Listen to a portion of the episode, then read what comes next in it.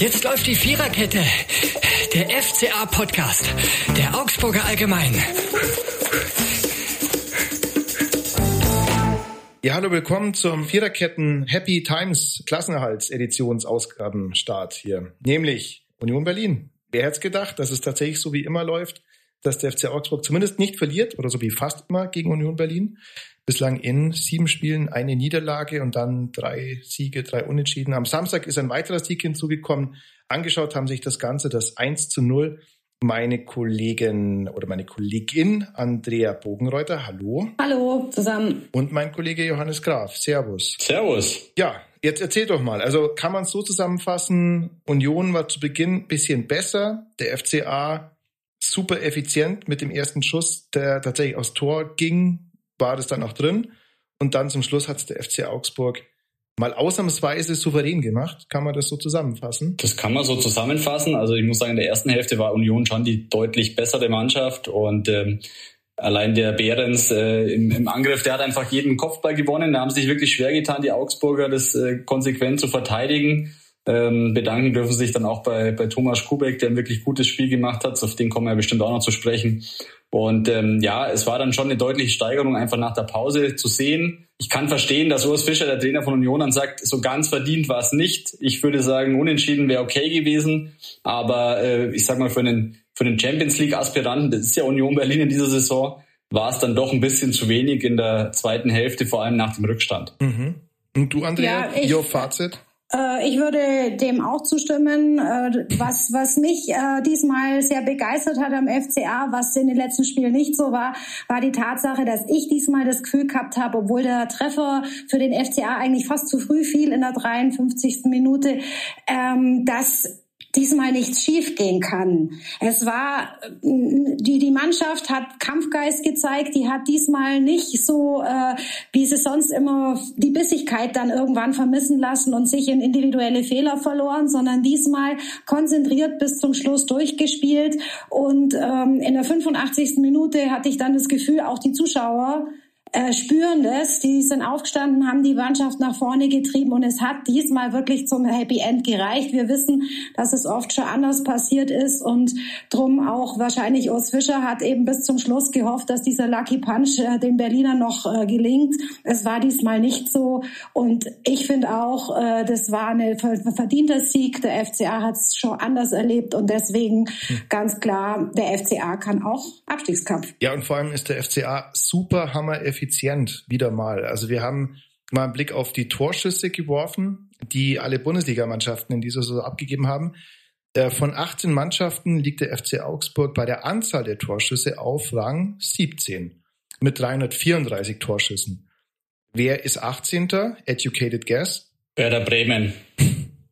Ja, weil wir es vorher besprochen haben. Ja, natürlich. Haben, ja, klar. äh, hätte ich doch. Äh, Stimmt, nein, ja. hätte ich natürlich gewusst, ja. wie wir alle. Natürlich. Aber mit, mit nur drei Schüssen weniger, genau. Aber auch witzig. Äh, 16. ist äh, Union Berlin mit nur einem Torschuss mehr, 335. Das heißt, also die sind noch effektiver als der FCA letztlich. Die sind tatsächlich noch effektiver, ja. Und ähm, das bedeutet tatsächlich hätte man wissen können oder hat man gewusst auch tatsächlich, dass wenn Union Berlin da mal vorne ist, da braucht es nicht viel, damit es klingelt. Und ähm, dieses Mal hat es dann aber zugunsten des FC Augsburg den Ausschlag gegeben. Wir hatten es ja in, immer wieder in den letzten äh, Ausgaben, dass es oft nicht so geklappt hat. Jetzt ist es so, diese Effizienz, die hast du auch mal hinten gehabt, indem du das wegverteidigt hast. Und es war natürlich, äh, ja, es, also den ähm, Stein, der da von 30.000 Herzen gefallen ist, den hat man noch weit gehört es war auch nicht unbedingt zu erwarten. Also ich hätte nicht gedacht, dass es, dass es, weil, weil, weil sie alle so so mega entspannt gegeben haben da und alle so mega lässig waren. Also zumindest nach außen hin. Nach innen sah es, glaube ich, schon ein bisschen anders aus. Aber dachte mir, wenn du so entspannt das Ganze angehst, ich weiß nicht, ob das immer das Richtige ist. Offenbar war es das aber. Und jetzt fehlt tatsächlich nicht mehr viel. Ja, es hat sich ja, natürlich letztlich auch wieder gezeigt, dass eigentlich das Entscheidende wirklich ist, dass sie kein Gegentor bekommen. Und wenn sie kein Gegentor bekommen in dieser mhm. Saison, dann ähm, können sie ihre Spiele gewinnen und ähm, wenn sie Gegentore bekommen, dann tun sie sich einfach extrem schwer. Ähm, das, äh, die spielerischen Möglichkeiten, die haben sie immer noch nicht. Äh, das ist so, auch unter Trainer Enrico Maaßen. Aber man muss sagen, ähm, er hat halt einfach der Mannschaft ein anderes Gesicht gegeben. Es, es sieht attraktiver aus. Ähm, es sieht äh, aktiver aus. Und ähm, ich glaube, das haben die Zuschauer am Samstag schon auch honoriert, dass die Mannschaft einfach mit ihren Möglichkeiten das Beste rausgeholt hat. Und ähm, es ist schon auffällig, die Siege, die 1 zu 0 Siege in dieser Saison, das sind vor allem äh, Siege gegen Mannschaften im oberen Tabellendrittel. Und ähm, da sieht man dann schon, ähm, wo die Stärken und auch ein bisschen, wo die Schwächen des FC Augsburg liegen. Wenn es darum geht, selbst das Spiel zu machen, da sind die Möglichkeiten einfach nicht so da. Mhm. Und diese 1-0-Siege, die sind ja auch symptomatisch, finde ich, für die Art und Weise, wie du diese Saison bestreitest. Also bei 1-0-Siegen in der vergangenen Saison, da fällt mir ein wirklich schauerlicher 1-0-Sieg in Bielefeld, der damals auch super wichtig war, ein aber wo du wirklich gesagt hast, also unglaublich, dass du dieses Spiel gewonnen hast, ja. Und wir hatten sie auch schon mal die Anzahl der Punkte, die du geholt hast. Ja, die mag jetzt äh, tatsächlich äh, weniger sein als in der vergangenen Saison. Aber trotzdem ist eindeutig ein Trend da, nämlich dass du deutlich besser spielst. Also dass es nicht dieser furchtbare Fußball ist, den du die letzten paar Jahre hattest und dass du im Gegensatz zur vergangenen Saison, wo ich gesagt habe, ähm, da hast du jetzt wahrscheinlich nicht viele Spiele gehabt, wo du im Nachhinein rausgegangen bist und gesagt hast, ja, da wäre jetzt aber mehr drin gewesen oder da wäre, oder da haben wir ein bisschen Glück gehabt. Also da standest du schon relativ genau da, wo du standest und teilweise hast eben auch die, äh, hast einfach dann, hast auch dann die Siege geholt, die du jetzt nicht unbedingt hättest holen müssen. In dieser Saison ist es so, das mag natürlich auch der mangelnden Erfahrung der jungen Mannschaft teilweise geschuldet sein, dass du ja schon, ohne das jetzt nochmal im Detail ansprechen zu wollen, aber dass du schon Spiele hattest, wo du gesagt hast, unglaublich, dass man da nicht gewonnen hat. Ja. Ja, aber, aber, du wolltest was sagen. Ja, Andrea? dann würde ich zur Ehrenrettung des FCA auch noch, nachdem wir äh, Johannes die spielerischen Qualitäten nochmal so ein bisschen ähm, in Frage gestellt hat, auch sagen, dass natürlich die die Verletzungsmisere immer weitergeht. Ja, also wenn man sieht, äh, Union Berlin hatte keinen einzigen verletzungsbedingten Ausfall. Das heißt, er, Urs Fischer konnte aus seinem Top Kader auswählen. Beim FCA ist es halt so, sie kommen einfach da nicht in die Gänge. Die Reha der, der anderen Spieler, die verletzten Spieler ist mühsam. Äh, jetzt saß äh, Mergin Berisha immerhin auf der Bank, hatte einen kleinen Kurzeinsatz als bisheriger Topstürmer. Baumgartlinger jetzt äh, komplett weg vom Fenster nach seiner Knieverletzung, die passiert ist im letzten Spiel. Also es gibt schon immer Hürden und deswegen würde ich jetzt den Kampfgeist natürlich über das äh, ähm, spielerische Qualität, die dann vielleicht bei einer nicht so eingespielten Mannschaft dann ja mhm. den Ausschlag gegeben hat. Oder ja. Johannes? Mhm. Natürlich, äh, äh, wobei ich sag mal, auch wenn die Spieler da waren, waren es jetzt nicht die ganz großen äh, Auftritte, die man da hingelegt ja. hat. Und es ist halt einfach, äh, ich sehe es schon auch positiv, man hat im Winter einfach einen großen personellen Umbruch eingeleitet. Ähm, das ist jetzt auch ein Vorteil, äh, dass man im Sommer eben den nicht nochmal einleiten muss, sondern dass man da einfach nur Anpassungen vornehmen kann. Ich denke da an die Torwartposition, ich denke da an die Außenpositionen. Und ähm, da tut man sich dann schon leicht. Und ich glaube, die Mannschaft hat relativ viel Entwicklungspotenzial. Ähm, das ist gut, dass die jetzt äh, mit dieser Spielweise in der Liga bleiben werden. Ich gehe jetzt einfach mal davon aus, dass sie das schaffen. Und dann ähm, kann man in der nächsten Saison auf dieser Basis aufbauen. So ist es.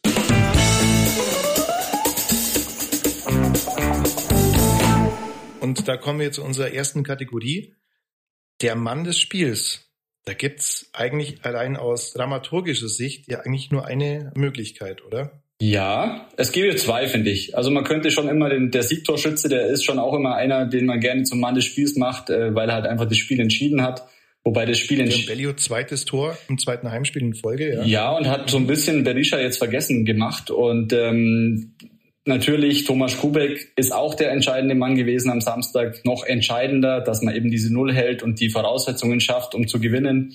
Und ähm, deswegen ähm, glaube, da seid ihr eher auf meiner Linie, dass Thomas Schubeck einfach, einfach ja der Mann des Spiels war und auch mit diesem ganzen Drumherum, ähm, das eben dann nach Schlusspfiff noch stattfand. Die Katze von ja. Augsburg, wie es jetzt in die Annalen eingehen wird. Aus dem Bär wird die Katze sozusagen. Also er hat ja auch so ein bisschen Kuschelbär, vielleicht nicht ganz, äh, ja, also das kann man jetzt in diese in jene Richtung interpretieren, aber er hat jetzt nicht immer wie eine Gazelle gewirkt, sondern eben eher wie ein Bär. Jetzt ist er zumindest kein Bär mehr, sondern eine Katze. So. Ja, also Thomas. Er hat selbst gesagt, er ist wie, wie Garfield, hat er, hat es genannt übrigens, als er dann Gar, vor ja. den Fans dann noch äh, die mit äh, von Retschbescheid so so einer Rolle rückwärts genötigt, geschubst wurde. Dann hat er gesagt, ja, war so ein bisschen wie Garfield, wie eine Katze. Und äh, dann ist er jetzt wohl Garfield. Ja, und wir alle wissen, mit welch geschmeidigen Bewegungen Garfield sein Essen äh, jagt. Ne? Also scheint Lasagne im Hause Kubek vielleicht auch ganz gut gelitten. Du nimmst gleich wieder das Aber auf nein. als Anspielung auf sein Essen. Nein, es ist einfach die Beweglichkeit einer Katze gewesen. Natürlich, natürlich. Nee, Thomas Kubek tatsächlich äh, wichtiger Fakt. Ich würde sagen, das war das erste Spiel seit, also A war es mal das erste Spiel seit Dezember 2019, in dem er zu Null gespielt hat. Das war für ihn auch der erste Sieg in dieser Saison. Und ich würde sagen, das war nach langer Zeit mal wieder ein Spiel, wo er wirklich nicht nur solide gehalten hat, sondern wo auch tatsächlich ein wichtiger Faktor war beim, beim Erfolg, den du hattest. Und das ist ja umso wichtiger, ähm, wenn wir über Thomas Kubik sprechen, dann sprechen wir natürlich zwangsläufig auch über den, den er nominell vertreten hat, über Rafael Gikiewicz, der, wie wir alle wissen, noch zwei Spiele machen müsste, damit sich sein Vertrag verlängert. Und damit er auf 25 Spiele kommt, jetzt haben wir nur noch drei Saisonspiele. Und irgendwie mag man nicht so richtig dran glauben, dass äh, Rafa Gikiewicz nochmal ins Tor zurückkehrt, oder? Man muss sich auch nicht weit aus dem Fenster lehnen, um diese Prognose aufzustellen oder diese These, dass er, dass er nicht mehr diese 25 Spiele in dieser Saison erreichen wird. Ähm, es ist einfach viel vorgefallen. Ähm, das sagen wir bis vor ein, zwei Monaten war noch alles okay. Man ist davon ausgegangen, er macht seine 25 Spiele und der Vertrag verlängert sich und ähm, Gikiewicz wird auch in der kommenden Saison Torwart des FC Augsburg sein. Aber inzwischen ist alles anders. Ähm, er hat sich da relativ weit rausgelehnt, hat gesagt, ein Jahr reicht mir nicht, ich will zwei Jahre. Und dann kam just in diesem Moment, wo es darum ging, äh, wie die Vertragslaufzeit in Zukunft aussieht, diese Verletzung. Und ähm, inzwischen muss man sagen, ähm, ist er einfach in dem Ansehen, sowohl auf als auch neben dem Platz, äh, nicht mehr der Gigiewicz, der er vorher war. Und ähm, man hat es wirklich gesehen am Samstag, ähm, wie herzlich sich alle mit Kubek gefreut haben und ich finde, es war schon ein deutliches Signal, ähm, ja, dass man dann doch äh, sagt, äh, lieber ist uns so ein ruhiger Garfield hinten im Tor ähm, finden wir wesentlich besser als so einen Lautsprecher wie Gikiewicz und ähm, deswegen ich glaube, dass Gikiewicz beim FC Augsburg keine Zukunft hat. Das habe ich auch schon vor ein paar paar Tagen geschrieben und ich glaube, das äh, wird auch wirklich so kommen. Ähm, ich denke nicht, selbst wenn Gikiewicz nochmal fit werden sollte, dass er nochmal im Tor stehen wird. Mhm. Bist sozusagen der John Arbuckle des FC Augsburg, äh, das Herrchen von Garfield ist das, ne? John Was Arbuckle. du wieder alles weißt. Ja, genau. Also, hm. ja, äh, ja, Gikiewicz. Ähm, interessant. Wir haben es äh, heute ja auch schon mal besprochen. Diese Persönlichkeit, die Gikiewicz hat. Ne? Das ist jemand, der sich exponiert, der eine extrovertierte Persönlichkeit hat. Jetzt kann man immer sagen, das ist gewissen, also das ist ja alles immer durch die durch die Leistung gedeckt, egal wie einer ist. Ne? Also wenn er wenn er ein bisschen speziell ist, dann sagt man ja genau, genauso muss der sein, weil mit dieser speziellen Art nimmt er den Druck von der Mannschaft. Da sagt er hier, ich bin's, äh, ich nehme vielleicht auch den Druck von euch, dadurch, dass sich die alles auf mich stürzt. Ein paar Aussagen kamen aber tatsächlich innerhalb der Mannschaft, wenn man sich damit umhört, überhaupt nicht gut an. Die Nummer mit den, ich habe uns ja acht Punkte gerettet. Das mag vielleicht sogar stimmen, wenn man sich die Spiele in Bremen gegen Leverkusen ähm, anschaut, kommt halt einfach nicht gut, ja. Ähm, und jetzt mittlerweile in der Rückrunde hast du die Phase, dass es halt sportlich nicht mehr so gut lief, die Aussagen und das Selbstbewusstsein geblieben ist.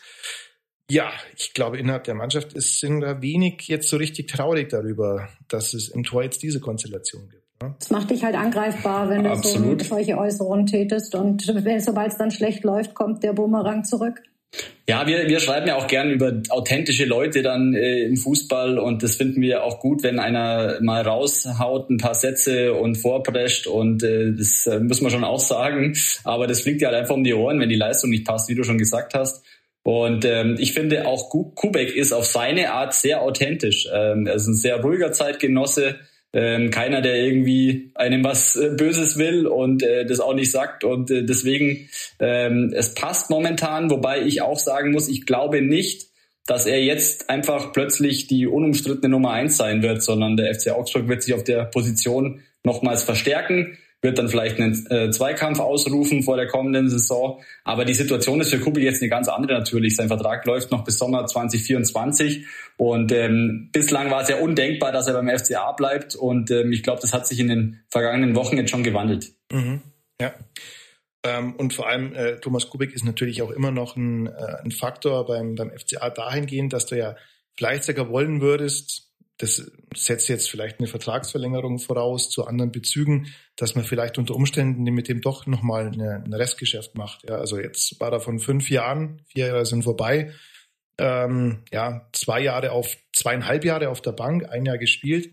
Der Ertrag ist bislang nicht so groß und natürlich hätte man wahrscheinlich, dass man für dieses Invest sehr, sehr gerne auch noch was zurückkriegt. Und wenn es nur ein, nur in Anführungsstrichen, ein Jahr lang ein starker Torhüter ist, der da sein kann, das muss man auch mal wieder sagen, er kann, er ist ja eigentlich so viel mehr von der Anlage her als ein Ersatztorhüter, sondern er ist in der äh, vorletzten Saison, die er in Frankreich gespielt hat, der zweitbeste Keeper der französischen Liga gewesen. Und das ist jetzt auch keine, äh, keine Gurkentruppenliga, ja, sondern das ist jemand, der dir wirklich weiterhelfen kann. Und warum nicht? Warum sollte das nicht beim FC Augsburg auch nochmal so klappen? Und dann sind wir vielleicht, dann nimmt diese etwas, äh, ja, etwas krud angefangene Geschichte mit Kubek und dem FC Augsburg am Ende vielleicht doch noch eine gute Wendung, man weiß es nicht, ja, aber Natürlich wird er äh, nächste Saison einen Konkurrenten bekommen, der heißt sehr wahrscheinlich nicht Gikiewicz. Ich finde es nur interessant, Gikiewicz, weil Enrico Maaßen hat sich ja mal relativ klar positioniert, als er gesagt hat, in dem Moment, wo Raphael fit ist, wird er spielen. Kann man das denn immer noch so festhalten? Ich bin gespannt. Also es ist wirklich, äh, ich glaube nicht, dass er nochmal spielt. Und äh, natürlich, momentan kann man immer noch sagen, das war am Samstag auch zu beobachten, da wird natürlich die Situation umschifft. Äh, man sagt dann, die Frage stellt sich momentan nicht. Stimmt ja auch, stellt sich nicht, weil Rafael Gikiewicz äh, verletzt ist.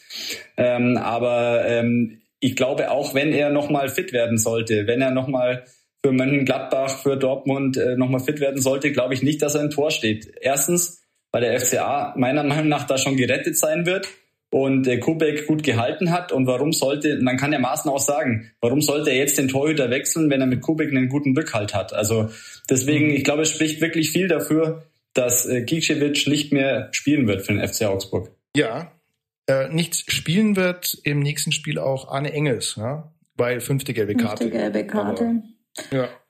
Ja, einen leider, den es in der, in der Gelb, äh, Gelbproblematik getroffen hat. Äh, wäre bis vor kurzem noch relativ schwer aus, abzufangen gewesen. Das Gute ist, Niklas Dorsch ist wieder da. Ne? Ähm, wurde auch eingewechselt in der Schlussphase. Ja, könnte auch gegen Bochum, glaube ich, ein ganz entscheidender Faktor sein. Vielleicht sogar gut, sage ich mal, weil ich glaube, das schöne Spiel, das Joga Bonito, wird gegen äh, Bochum nicht gefragt sein. Wie hat Enno Maaßen gesagt? Es wird die Hölle. Dreckig. Es wird die Hölle. und zwar mehrfach. Es wird die Hölle, es wird aggressiv, es wird eklig. Also äh, ich glaube, die sind ganz schön gut vorbereitet auf das, was da kommt. Aber letztendlich wird man sehen, was im Hexenkessel von Bochum dann zu leisten ist für den FCA. Und Maaßen muss es, muss es wissen, er war ja bei Dortmund 2, also das ist ja nicht, das ist ja direkt neben Bochum, also vielleicht hat er ja schon mal kurz rübergeschaut in die Hölle und hat sich gedacht, hoffentlich spiele ich da nicht, aber jetzt ist es wohl soweit. Mhm. Und vor allem, ich glaube, wenn, wenn das ein, muss man sich auch vorstellen, wie das in Bochum ankommt. Jetzt ist der FC Augsburg per se schon nicht dafür bekannt, äh, die Außenrisspässe in, in Folge zu spielen und nur schön zu spielen. Und wenn jetzt auch noch ein, ein FCA-Trainer kommt und sagt, übrigens, das wird jetzt richtig eklig, dann, ja, du liebe Zeit, was denn alles noch? Ja. Aber ich freue also, mich drauf. Ich glaube, das wird nochmal so ein richtig schönes, äh, äh, ja, mhm. richtig schönes, körperbetontes Abstiegsduell, bei dem es wirklich, ja, mhm. da wird's krachen. Der Johannes geht oh, ja. nämlich nächste Woche in die Hölle. ja, ich hoffe, ich komme, ich werde auch wieder rausgelassen. Ja. Es wird, wird auch eine gute Chance sein, die Geldbilanz mal ein bisschen aufzupolieren, denn der FC Augsburg steht nur bei 86 gelben Karten. Ähm, wir wissen alle, das Ziel ist die Dreistelligkeit, 100, dann hätte man einen Rekord geholt. Cool, das wird aber in drei Spielen hart. Also das, drei das ist schon, das wird in drei Spielen hart. Das wird in drei Spielen hart, aber in, also mein, Ziel sind 14 Gelbe in drei Spielen und ich setze große Hoffnungen auf das Spiel in Bochum. Große Hoffnungen. Weil, muss man auch mal sagen. Also danach kommt dann Dortmund. Klar kann man mal gegen Dortmund, aber Leute, also nein, das Ziel ist ganz klar, gegen Bochum was zu holen. Da meinetwegen auch 15 gelbe Karten. Das ist rechnerisch möglich. Flo, ich, ich habe das Gefühl, du nimmst diesen Abstiegskampf nicht mehr so ernst, wie wir ihn ich noch nehmen ich sollten. Total es ist, der FCA ist noch, ist noch nicht gerettet. Ich wollte es nur kurz erwähnen. Noch nicht Nein, gänzlich gerettet. Nicht. Nee, das ist er überhaupt nicht. Aber ich sage, also im, im Grunde, ähm, es kommt alles von dem Spiel gegen Bochum an. Da sind wir auch schon beim nächsten Punkt. Der, der Klassenhalt des FC Augsburg.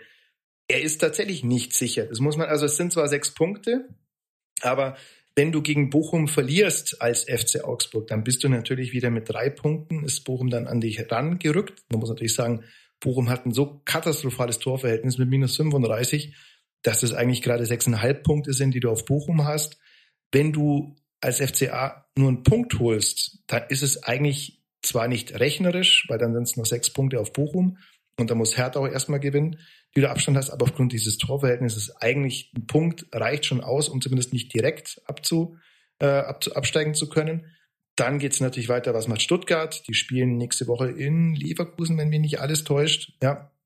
Und äh, natürlich geht dann, äh, wenn es blöd läuft, noch auf die eine oder andere Weise was. Aber, aber die Konstellationen sind schon auch ja. günstig, muss man schon auch sagen. Also nächste ja. Woche spielt dann spielt dann Schalke in München und äh, Stuttgart und mhm. Hoffenheim spielen noch gegeneinander. Also ich, Spieltag, ich, ich ja. sehe es schon so, ein Punkt und dann äh, glaube ich, ist alles in Ordnung.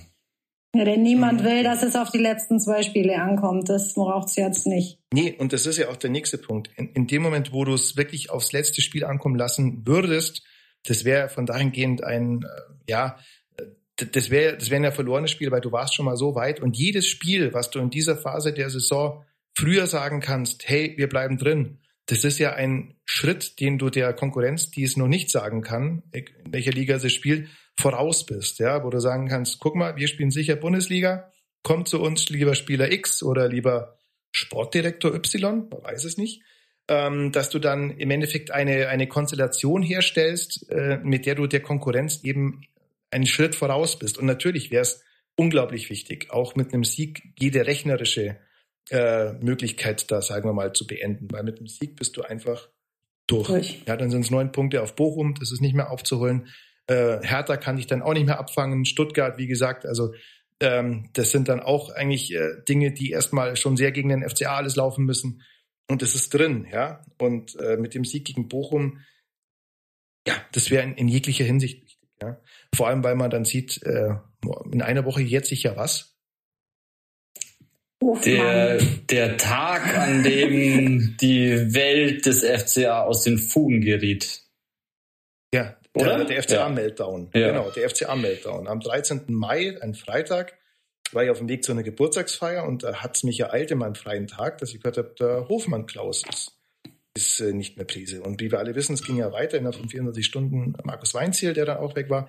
Und da hat man schon gehabt äh, ein Gefühl der Erschütterung der, der heilen FCA-Welt. Ja, und nicht nur das, sondern es gab dann Geschichten ähm, vom Innenleben her. Es soll ein paar Risse gegeben haben an der WWK-Fassade, ja. glaube ich. WWK-Arena-Fassade habe ich, hab ich mir erzählen lassen. Da gab es so ein paar Risse. So.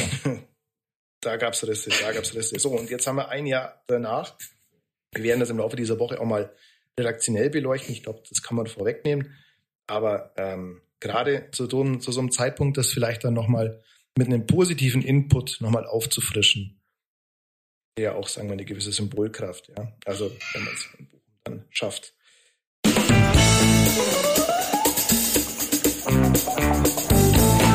Der Song des Spieltags ist dann in dem Sinn auch, wenn wir alles All Eyes und Bochum, nein, ist es nicht, aber es ist natürlich äh, alle, alle eine Konzentration auf Bochum von den Beastie Boys, No Sleep Till Brooklyn.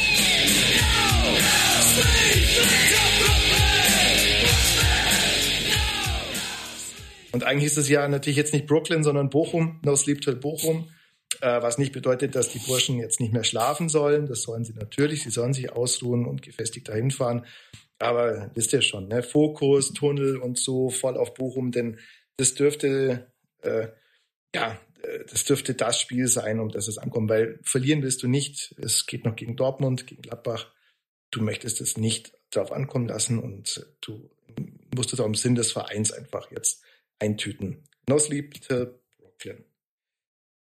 Ja, gibt's noch was? Ich glaube nicht, oder? Du weißt es am besten, ob es ja. noch was gibt, Flo. Du bist da. Nee, nee, nee. Bist nee, zufrieden nee, jetzt? Nee, ich glaube nicht. Nee, ich glaube nicht. Also es wäre dann, es wäre dann im Endeffekt eine der, eine der Ausgaben, die man schon in vorfreudiger Erwartung hat. Wir hatten das manchmal schon, dass wir gesagt haben, jetzt noch ein Sieg, dann ist es durch. Jetzt verdichten sich natürlich dann äh, die tabellarischen Konstellationen umso wichtiger dann einfach, dass du den Deckel drauf machst.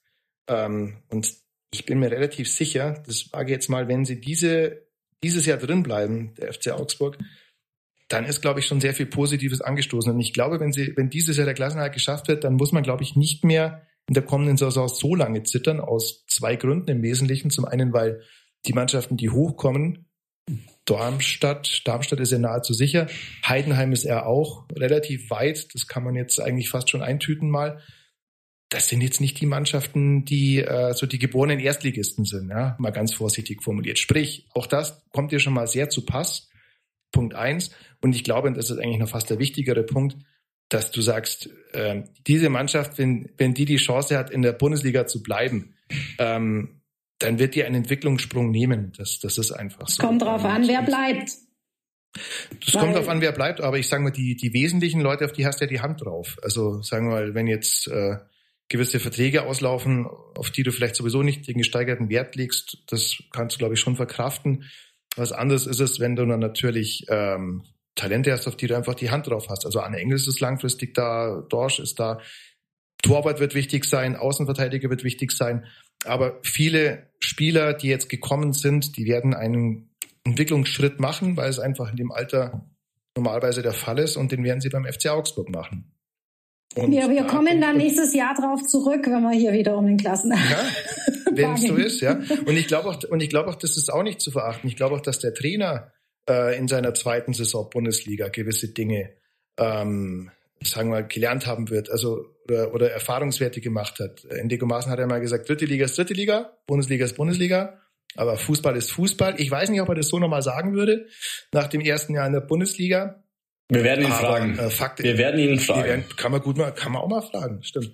Aber unterm Strich wird so laufen, dass auch er, glaube ich, Erfahrungswerte gesammelt haben wird und dass diese ganze Konstellation im Gegensatz zu vielen Jahren, die wir hier auch schon erlebt haben, ähm, ein Projekt ist, wo du sagst, ich glaube, dass da nächstes Jahr noch was wachsen wird. Wir hatten viele Jahre, wo du äh, aufgrund der Altersstruktur der Spieler das nicht unbedingt haben hättest müssen, dieses, äh, dieses Gefühl. Also wenn dann die tragenden Säulen 30 plus X sind, ja, wenn der Trainer jetzt auch nicht unbedingt den Eindruck macht, als ob er da was, äh, sagen wir mal, sagen wir mal, alle, alle Pflänzchen gleich gießt aus der Jugendabteilung, ja, mal ganz vorsichtig formuliert.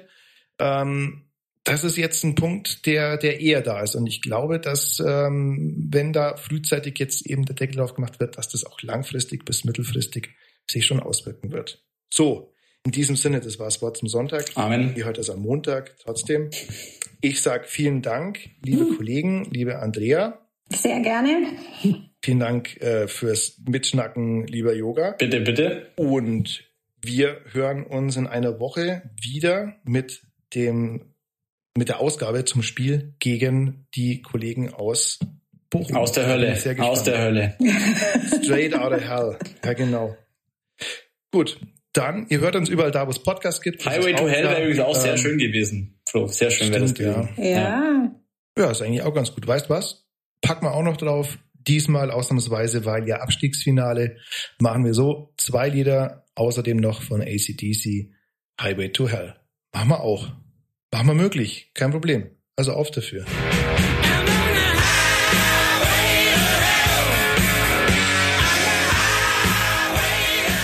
In diesem Sinne, vielen Dank fürs Zuhören und bis nächste Woche. Ciao. Ciao, ciao.